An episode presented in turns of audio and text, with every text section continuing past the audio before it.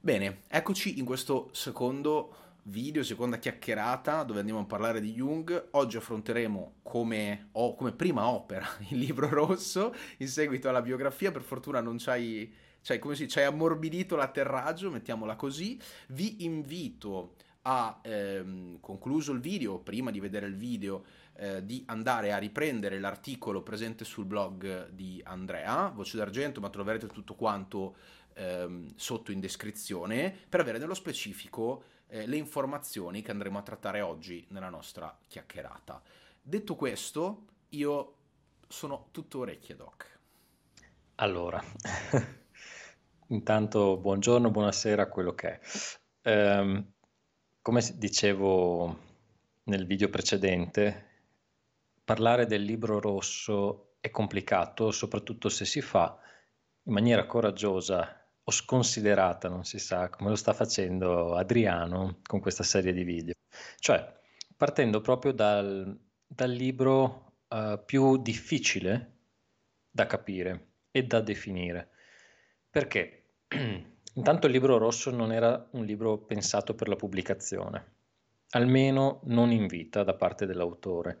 Eh, Jung scrisse questo libro tra il 1913 e il 1932, ma in fasi eh, alternate, diciamo, di lavoro e di altri interessi e su supporti diversi, che solo alla fine andarono a confluire nel volume definito appunto libro rosso perché? Perché aveva una rilegatura in pelle rossa, molto banalmente.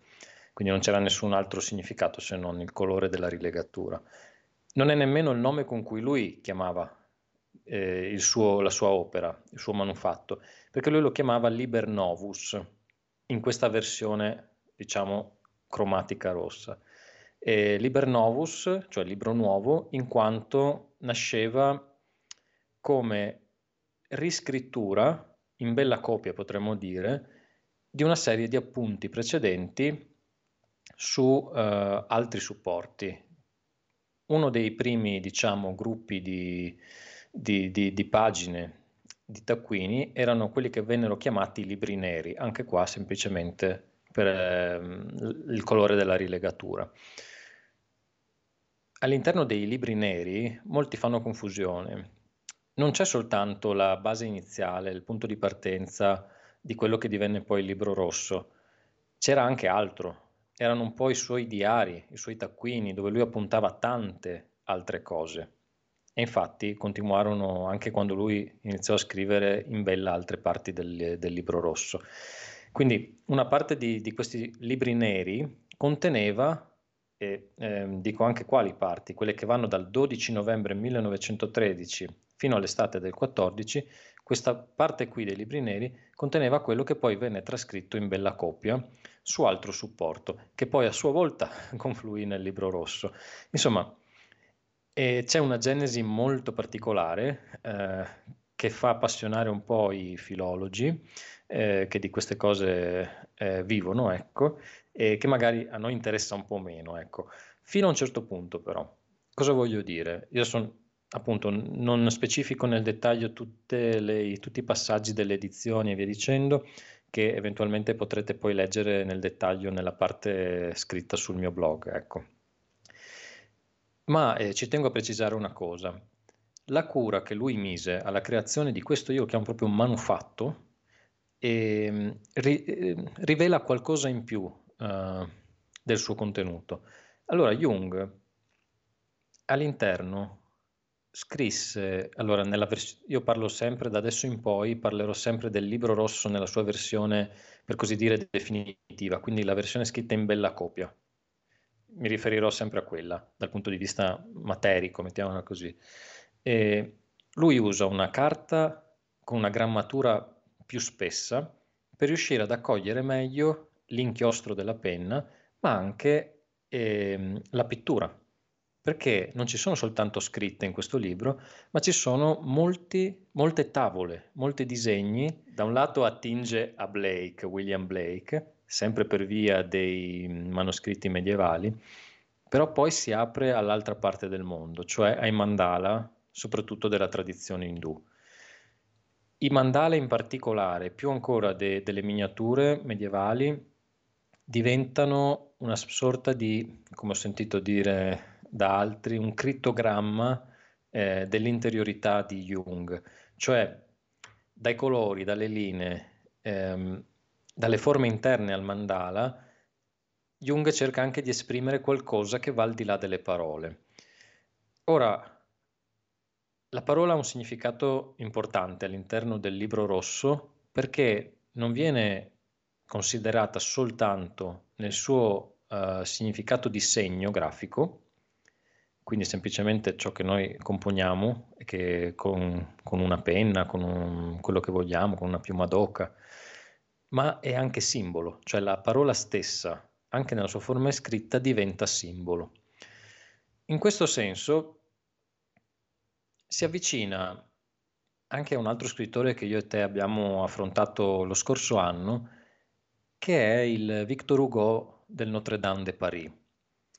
Se ricordi, eh, dicevamo all'epoca che per Hugo, nella storia dell'umanità che lui pone alla fine di, del suo Notre Dame, che lui racconta, no? lui dice l'essere umano ha sempre avuto bisogno di eh, rappresentare la sua interiorità e fare quindi la sua arte attraverso dei grandi monumenti e questo è andato avanti per migliaia e migliaia di anni. Il problema di questi monumenti, delle piramidi, tutto il resto, è che erano anche al contempo espressione di un potere, di un potere che proveniva dall'alto e che in maniera gerarchizzata eh, decideva, imponeva, se voleva, anche a un livello molto materiale. Dall'altro però lui dice, una delle più grandi rivoluzioni della storia umana è stata l'invenzione della stampa. Quindi non solo la scrittura, ma la, la scrittura fatta in caratteri mobili, come, come si diceva all'epoca.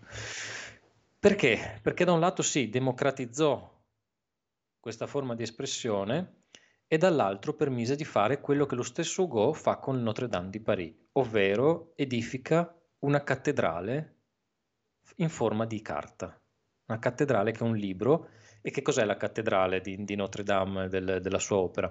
È eh, uno spazio sacro, un tempio, al cui interno si sviluppa la società eh, che lo scrittore ha conosciuto, che vorrebbe conoscere e che da un lato idealizza e che dall'altra fa cadere. Cioè c'è, c'è la vita, c'è il microcosmo il suo Notre Dame de Paris, l'avevamo detto all'epoca, è l'espressione di questo microcosmo, che poi è proiezione di altro e diciamo il libero pensatore Victor Hugo lo sapeva molto bene. Ora con Jung succede qualcosa di analogo. È stato detto, e secondo me non a torto, che il libro rosso è la cattedrale e il tempio di Jung. In una maniera molto diversa, ma analoga, a quella di Victor Hugo. Quindi uno spazio sacro, un luogo, una safe zone, un luogo sicuro in cui lui, tra una seduta e l'altra con i pazienti, clienti, eh, si metteva con questo leggio, piazzava lì queste, queste, pagine, che in origine erano di pergamena, pensa te, poi si era accorto che il supporto non reggeva, ma abbiamo detto che di questo non parliamo. E nella versione definitiva, quindi del libro rosso, lui trascriveva tra un passaggio e l'altro de, dei suoi clienti e, e, a volte addirittura li coinvolgeva. Quando si accorgeva che uno dei clienti era arrivato a un buon punto della terapia, a un buon punto, io, io uso termini impropri, però capisci, di maturazione, diciamo, del, del, suo, del suo corso di terapia, e lui condivideva alcune parti, alcuni brani, alcuni frammenti, gli chiedeva le sue impressioni su questi passaggi e, e, ne, e si confrontavano su questo. Nel video precedente abbiamo parlato in maniera molto veloce del, um, dell'inconscio collettivo ed è precoce parlarne adesso, però secondo me questo suo condividere la propria interiorità, quella contenuta nel libro rosso, con eh, queste persone, era un momento per dire io so che tu, arrivato a questo punto della terapia, in cui bene o male comunque abbiamo condiviso qualcosa e non come dicevamo come Freud in maniera verticale, o almeno non troppo verticale. E, ehm, ecco, tu ora puoi capirmi. puoi diventare un mio sodale, non un mio adepto, puoi diventare un mio amico nel senso etimologico del term- termine, no? Cioè uno con cui condividi un sentimento, condividi un qualcosa di molto forte. Allora il libro rosso è sì la cattedrale di Jung, è talmente personale che è anche criptica, e infatti eh, è una di quelle opere che tu puoi leggere dieci volte e dieci volte concentrarti su un aspetto diverso o magari sullo stesso aspetto, ma interpretandolo in una maniera diversa. Perché interviene l'io personale di Jung in ciò. C'è una prospettiva, c'è un punto di vista e qui ci arriviamo. La, l'immaginazione mitopoietica, lui la definisce, no? Ma l'immaginazione mitopoietica, quando si realizza, parte sempre da un punto di vista, che è il punto di vista di chi genera questa fantasia e, e quindi crea la proiezione. E quindi c'è sempre un elemento individuale che non si può mai togliere da, da, questa descrizione, qualora uno volesse condividere un testo di questo tipo. Dall'altro però, e questa era la convinzione forte di Jung, esisteva la possibilità di attingere ad un inconscio collettivo che era, chiamiamolo luogo, ma improprio, che era l'ambiente, mettiamola così, immateriale, in cui esistevano una serie di archetipi a cui l'inconscio doveva semplicemente attingere e a cui poi eventualmente la parte conscia, attraverso l'uso limitato, ok, della parola o, o del disegno, del segno grafico, cercava di portare a galla. Questo inconscio, dice eh, Jung, non è una cosa che riguarda più solo l'individuo, che invece era la prospettiva di Freud, ma è qualcosa che ci riguarda tutti, perché io è vero che ho messo una luce che proviene dalla mia prospettiva su questo archetipo e quindi lo vedrò in un certo modo, ma sono certo che se un'altra persona vedesse questo archetipo Qualche centimetro più in là, uso sempre metafore improprie ma è per capirci, qualche centimetro più in là si accorgerebbe che stiamo parlando un po' della stessa cosa, perché tutti e due abbiamo la possibilità di attingere a quel medesimo archetipo. E questa è un'altra intuizione fondamentale nella sua, nella sua scrittura.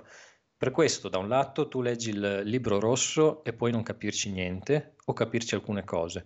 Puoi rileggerlo e scoprire altre cose, perché nel frattempo è subentrata la tua esperienza è subentrato probabilmente anche con la tua esperienza, diciamo, nel mondo materiale, in quello che Jung chiamava lo spirito del mondo, è subentrato anche, si spera, una tua introspezione nel cosiddetto spirito del profondo. Jung si definisce nel libro rosso un um, viandante stanco, un viandante che è in cerca della sua anima. In questo senso lui sta dando espressione allo spirito del, del tempo, ok? Perché? Perché lui sta dicendo io sono un viandante stanco che è in cerca di anima, cosa che non avrebbe mai detto un mistico medievale che lui peraltro cita ehm, all'interno del libro rosso, ne cita più di uno. Eh, c'è ad esempio il, famoso, eh, una famosa opera che era L'imitazione di Cristo, a cui lui si rifà più volte nel libro rosso, ci sono vari accenni a Meister Eckhart, e via dicendo, che ri- si rifacevano un po' anche sua, al suo background, al suo retroterra culturale eh, protestante, mettiamola così, e di ambito germanofono. Quindi lui attinge a, a, a tutto questo. È difficile per noi capire tutti i riferimenti. Le note dell'edizione Bollati Boringhieri con la copertina rossa, eh, curata da Shanu eh, Shamdasani, sono fondamentali perché questo è un, è un Shamdasani, uno, un ricercatore che ha passato decenni a studiare questo libro ancora prima che si confermasse la sua esistenza così come è stata poi confermata. E, ehm, sono fondamentali queste note perché ci aiutano un, un pochino in più a mettere a fuoco quest'opera qui, che altrimenti rischia di essere anche fraintesa nei, nei modi che abbiamo detto nel video precedente, cioè nel pensare che lui stia misticheggiando che lui abbia avuto un esaurimento nervoso magari e che lui sia uh, una persona uscita un po' di senno. Alcuni lo dissero in effetti, alcuni ritennero questo. Perché? E qui concludo ritornando di nuovo a elementi biografici, quindi ritornando un attimo coi piedi per terra. Il 1913 c'è la rottura forte con Freud che noi secondo me sottovalutiamo come semplicemente un elemento, un momento in cui due persone non si trovavano d'accordo.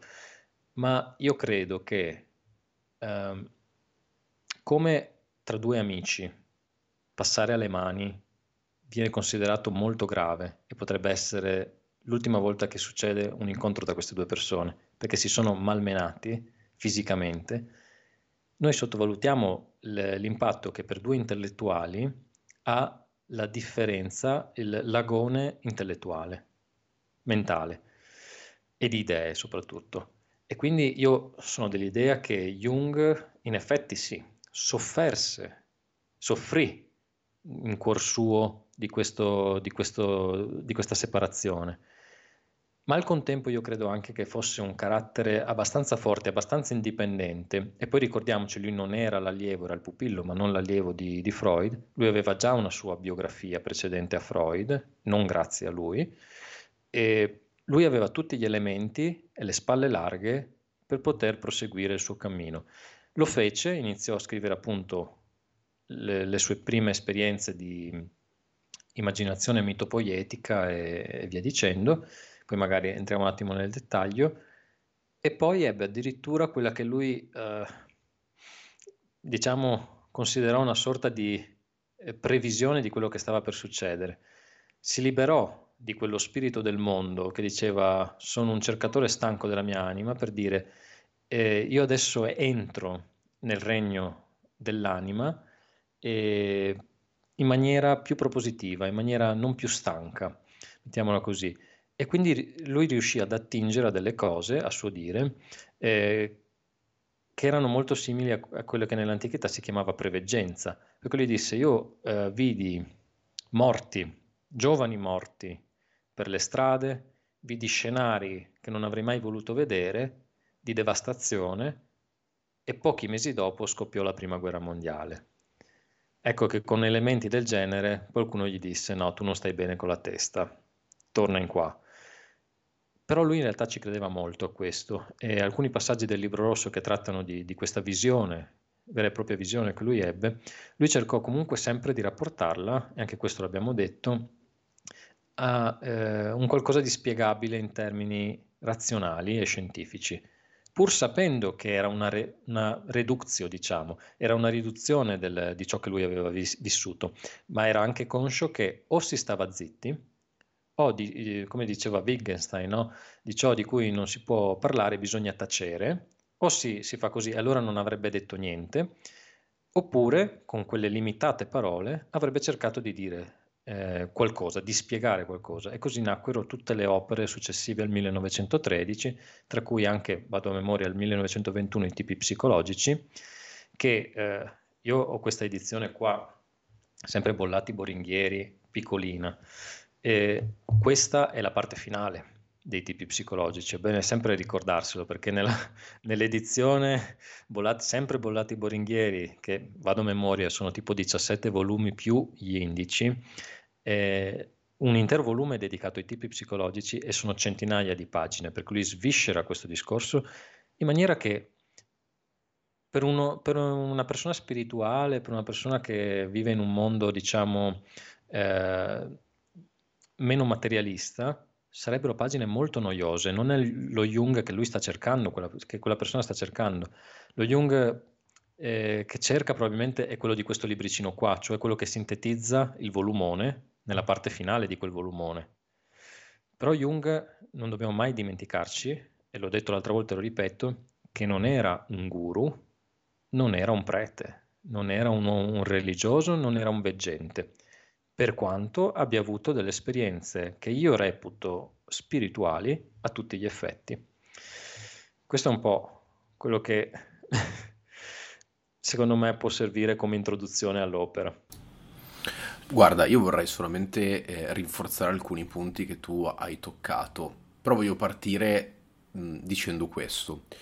E nella mia pratica psicologica io non sono eh, uno psicoterapeuta, ma la strada quella è, e sto notando sempre di più un aspetto che rivedo moltissimo in Jung, cioè mentre Freud ultra clinicizza quello che fa, Jung ha un'apertura molto più vicina a un, a un viaggio di vita. Perché io dovrei, con un mio paziente, perché credo che all'epoca si parlasse ancora di pazienti, eh, commentare una tela? Freud stesso tante volte per ispirare delle, eh, dei movimenti intrapsichici nei pazienti. All'interno del suo studio aveva no, elementi eh, che facevano parte di altre culture, che potevano essere ambigui, che cercavano no, di stimolare eh, la, la, proiezione individuale, possiamo dire dei, dei rudimentalissimi test proiettivi, quello che oggi potremmo trovare in un Rorschach, eccetera. Mentre per Jung la psicologia umana è la storia di vita e quando due viaggiatori si incontrano, ognuno parla un po' delle sue esperienze. È chiaro che possiamo pensare a Jung non come a un guru, ma come a un viaggiatore esperto, a un'anima stanca, per cui di chilometri ne ha fatti. Mentre l'altro è un viaggiatore che sta capendo quanto stanco è.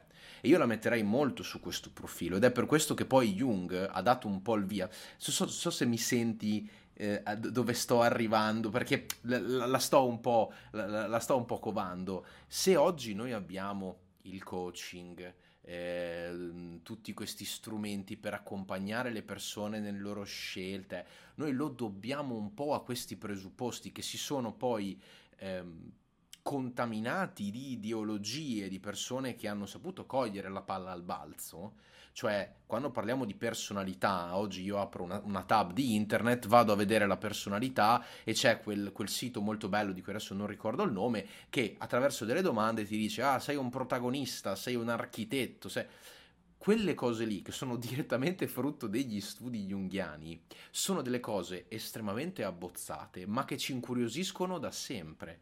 Perché? Perché ci umanizzano. Quando io vado a leggere quella roba lì e mi dicono ah tu sei un eh, protagonista turbolento oppure sei uno schietto architetto, adesso ogni, ogni archetipo ha poi le sue, eh, ha poi le sue funzionalità, eh, io sento di aver trovato la mia strada, che è, o meglio, di aver trovato una possibile via da percorrere, mi ci ritrovo, che è esattamente quello che fa Jung quando chiede al suo paziente che cosa vede nella tela, come, cosa ne pensa, per cui avviene uno scambio umano, non più verticale, ma orizzontale che è la nemesi del pensiero freudiano. Ed è il motivo per il quale, ripetiamo, Ferenzi è stato fatto saltare manco avesse preso una mina. Eh, L'idea è la, il, l'ultraclinica contro qualcosa che cerca di unire l'anima alla mente al cervello. E ricordiamoci che mente e cervello sono due cose diverse. E come pens- pensiamola un po' ipoteticamente per farla veramente sintetica perché ci sono diatribe, diatribe filosofiche in mezzo enormi. La mente vediamola un po' come il software l- eh, mentre il cervello è un po' l'hardware, però ve la sto facendo veramente, veramente stretta. E, ehm, un'altra cosa molto interessante è il fatto che part- siamo già partiti col mistificare Jung. Perché? Perché quando tu parli di libro rosso, ti sembra di dire il necro, ti sembra di parlare del necronomico, ti sembra di parlare di un libro che chissà cosa c'è scritto dentro. In realtà non è così, come giustamente tu riporti, è semplicemente il modo semplice, anche qui, cerchiamo di capire come la nostra, come il nostro desiderio di eh, quasi divinizzare qualcosa prende il sopravvento. Libro rosso, chissà cosa c'è.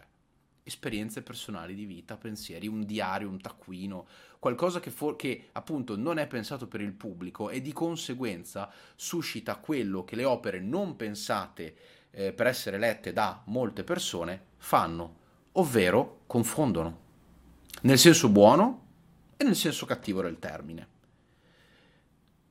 Perché Jung piace? Perché lui getta un'aria di libertà sul pensiero che in psicologia, specialmente in quegli anni, difficilmente si poteva trovare. Nell'affrontare quest'opera, eh, invito chiunque decida di prendere il libro, prima di tutto a farsi coraggio per certi passaggi e secondo di affrontarli come un, un, viaggiatore che scopre qualcosa di nuovo, può piacere, può non piacere, si possono anche eventualmente ehm, rimandare no? delle parti, dire ok, mi fermo qui perché se affronto questa parte ed è difficile per me mh, proseguire, io non la posso saltare. Come hai detto tu a, all'inizio, parliamo di un'opera che, dalla, che, che, va presa dalla A alla Z, altrimenti rischia di non passare il messaggio che vuole.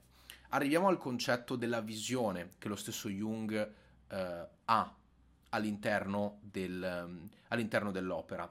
Come, come, abbiamo sempre detto, Freud nelle sue ricerche eh, scopre, vede dei fenomeni particolari. Pensiamo ai sogni premonitori, ne parla all'interno di, di, del, dell'interpretazione dei sogni, eh, a, a, si rende conto che abbiamo qualche capacità che per adesso per noi è molto più vicina allo eh, psichismo, a qualcosa di eh, mistico che di comprensibile. Un giorno capiremo qualcosa o forse non lo capiremo mai. Per adesso lasciamoci un velo di magia che rende, no, che, che dà quel piccante alla vita che insomma va, va, sempre bene. Però mentre Freud davanti a cose di questo tipo fa un piccolo passo indietro e cerca di evitare di doversi confrontare con realtà insondabili, fa un'epoca stoica, Jung invece ci si butta in un corpo a corpo, col tentativo di riuscire a trarne qualcosa. È il motivo per il quale, quando lui eh, confronta le varie culture, si rende conto che il processo di individuazione, che è quel processo per il quale io mi sgancio dal mio nucleo familiare per creare qualcosa di nuovo,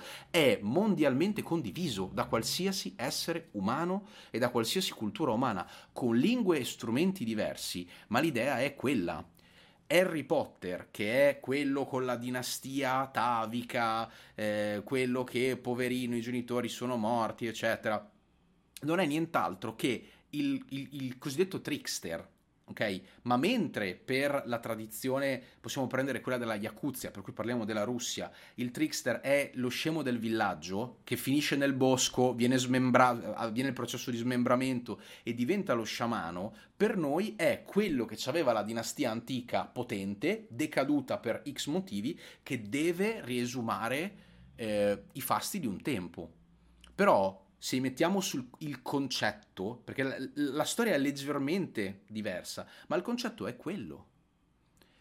E nel riconoscere una globalità viene anche meno il principio etnocentrico che, ripeto, a mio personalissimo ehm, parere è stato l'elemento base su cui si è basato il pensiero freudiano, mentre Jung no, proprio gra- grazie a questa sua apertura di vita. E, ehm, mi sentivo di, di, di, aggiungere un pochettino questi punti. Faccio una domanda che non so se sai rispondere perché Ci è proverò. Dato, è più un dato statistico, diciamo. Uh, non so, Freud, eh, o meglio, la psicoanalisi e tutto ciò che è diventato la psicoanalisi, che diffusione abbia eh, a livello magari del mondo, che ne so, giapponese, coreano, orientale in generale, e perché per quanto riguarda Jung, senza ombra di dubbio, già prima io ho citato un nome Shamdasani, che ha un certo suono, fa capire anche come Jung sia poi arrivato eh, al, perlomeno in India, ecco, non dico in Estremo Oriente, però perlomeno in India. Eh, cioè il suo tipo di pensiero è quello che dicevi anche tu, eh, è globale, possiamo metterla così, perché attinge a qualcosa di condiviso da tutto il genere umano che, che sono gli archetipi e, e altre cose. Mm, Freud mi sembra molto più limitato in questo e ciò si ripercuote, secondo me, ma magari mi sto sbagliando, anche sul suo grande figlio, la psicoanalisi. Allora, per risponderti con precisione dovrei essere uno psicanalista. Posso dire una cosa mi assumo la responsabilità di quello che dico. Gli psicanalisti puri non sono onesti su questo, nel senso che come il papà hanno ereditato la maggior parte, la maggior parte hanno ereditato un forte orgoglio, ok?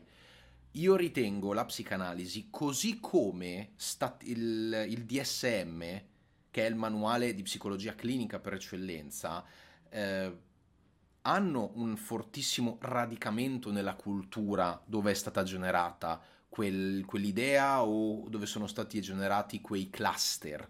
Perché diffi- secondo me è molto più complesso lavorare eh, psi- sulla sfera psichica con una persona, ad esempio, indiana o con una persona giapponese utilizzando il DSM. Non perché il DSM non sia corretto, perché comunque ha all'interno dell'opera è definito il fatto che, eh, che i criteri del DSM dovrebbero essere globalmente ehm, condivisibili, nonostante vadano sempre prese in considerazione le possibili diversità eh, etniche della persona che va in cura è un po', tra virgolette, mettere le mani avanti, dire, oh regà, guardate che se ho inteso male è perché c'è la cultura d'appartenenza che può fare la differenza. Ma in questo, questo è corretto perché non esiste la scienza esatta. Qua, a parte la matematica, che comunque anche la matematica ogni tanto fa le furbate, e non esiste una scienza esatta, neanche la medicina. Neanche la forza di gravità, a quanto pare, è una certezza. sì, esatto, per cui voglio dire, eh, sono dei principi, però ecco, io ritengo che l'opera di Jung è più estendibile perché si è basata su un principio, che è quello della psicanalisi e della psicologia dell'epoca, e ha cercato di evolversi, mentre la psicanalisi di Freud si è forzata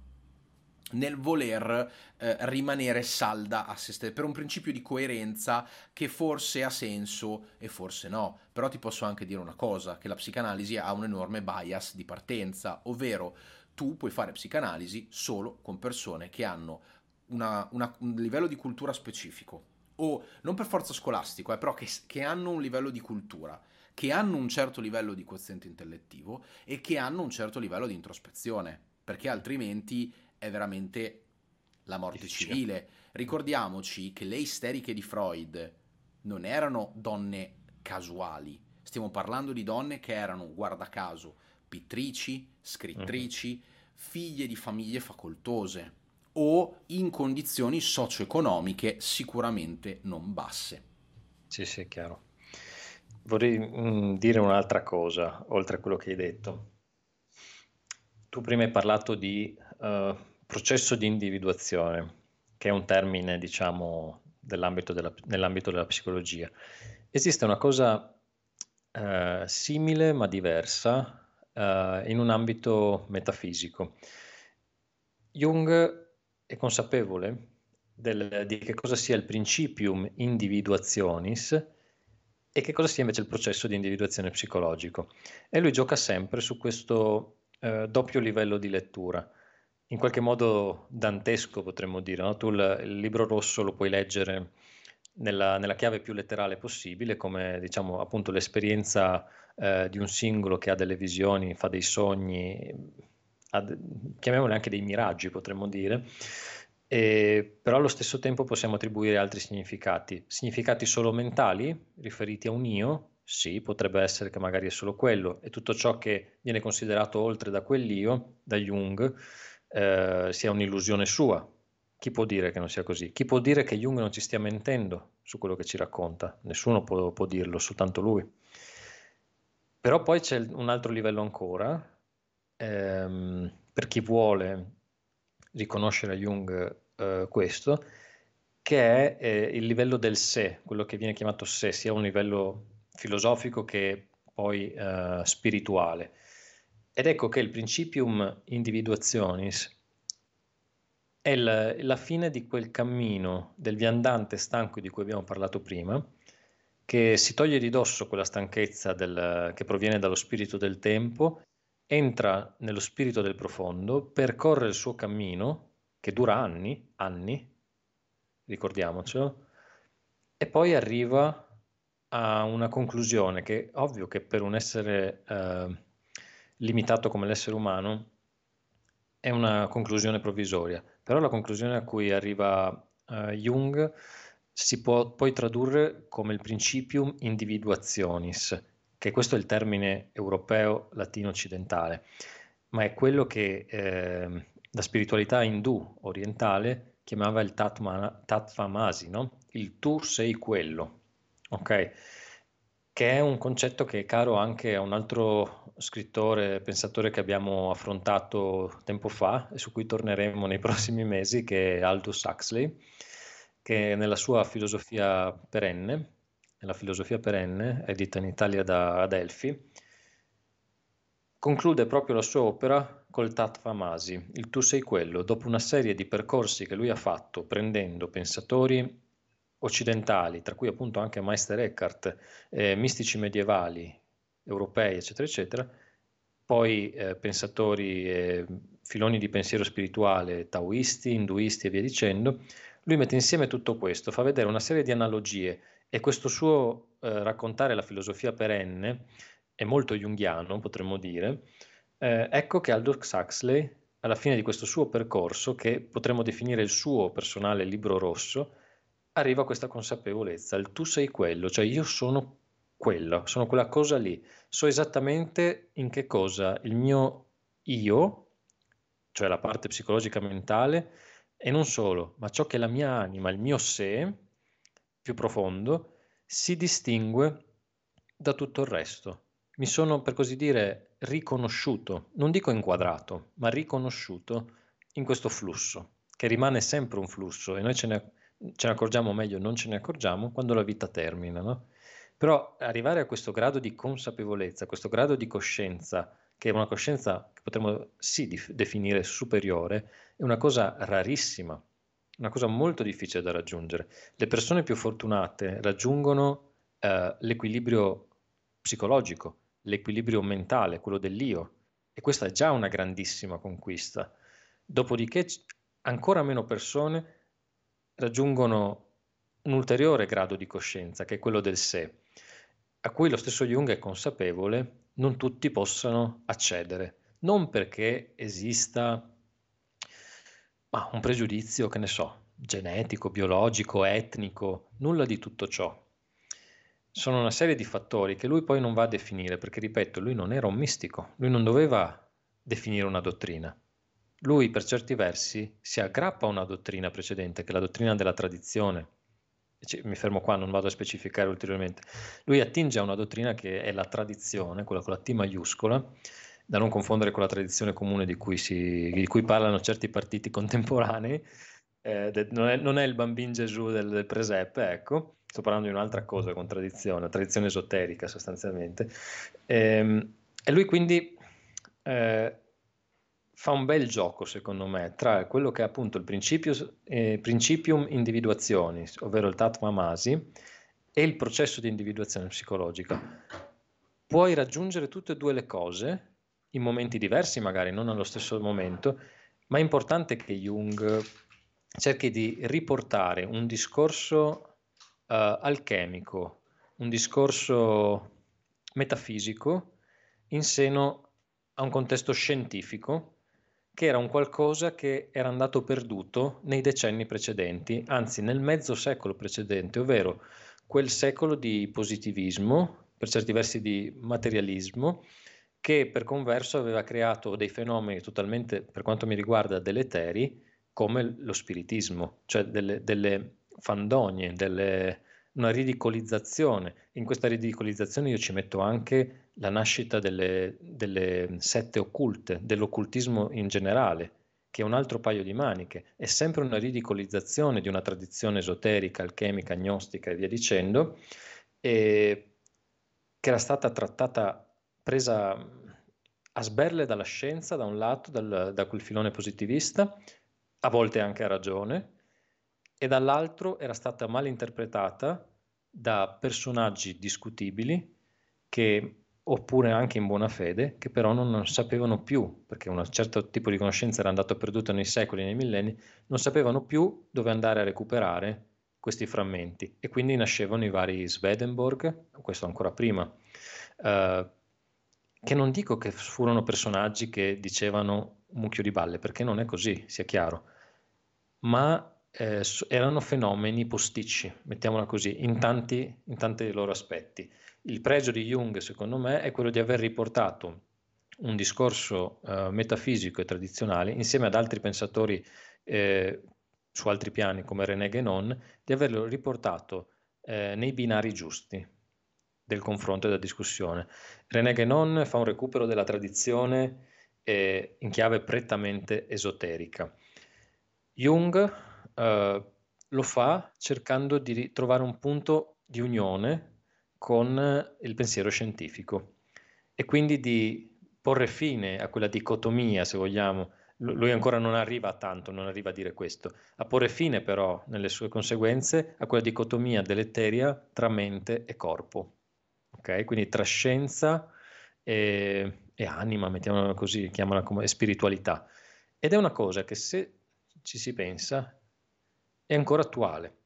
Ci sono vari pensatori, anche neuroscienziati, anche Damasio, eccetera, eccetera, che, vabbè, lì Damasio magari da un punto di vista prettamente, potremmo dire, biologico, naturalista, dice tutto ciò che è il nostro, quello che noi consideriamo anima è riconducibile a qualcosa di fisico, di materiale. E lui lo dice magari con, eh, non lo so, non ho approfondito, ma magari anche con una concezione un po' ateistica, ecco, mettiamola così, materiale in, in un doppio se- significato del termine. Ma secondo me questo riconoscere che anche nei processi non solo mentali, ma che noi consideriamo spirituali di, dell'essere umano, ci sia un elemento fisico, io non lo vedo come una contraddizione, anzi lo vedo come una necessaria conseguenza. Questa idea della mente e del corpo separati è un'idea cartesiana, ok? È un'idea che è nata molto tempo dopo e che si è sviluppata sì su dei presupposti che erano già nell'antica Grecia, eccetera, eccetera, ma è un'idea che oggi la scienza ci sta dicendo non vale più in maniera anche abbastanza convincente. E poi magari esagera, va verso anche prospettive ipermaterialistiche, ateistiche, eccetera, che io personalmente non condivido, ma io trovo invece che questo, questo, questo, diciamo, questo riconoscimento dell'elemento fisico anche in elementi spirituali non sia poi così deleterio e anzi lo trovo molto ragionevole. E Jung, secondo me, per certi versi, pone alcune basi di questo tipo di, di approccio.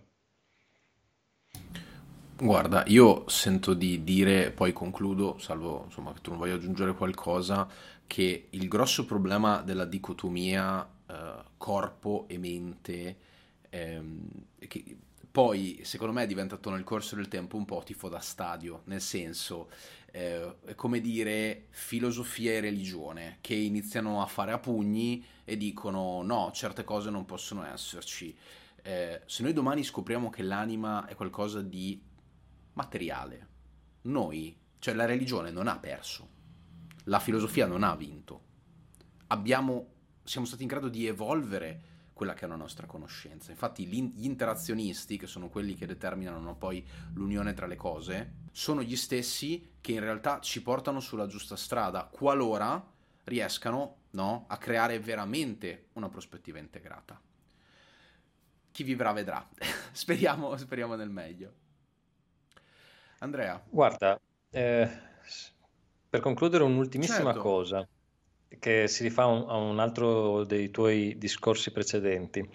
Eh, anche questo, allora, molti confondono il principio, eh, il processo di individuazione.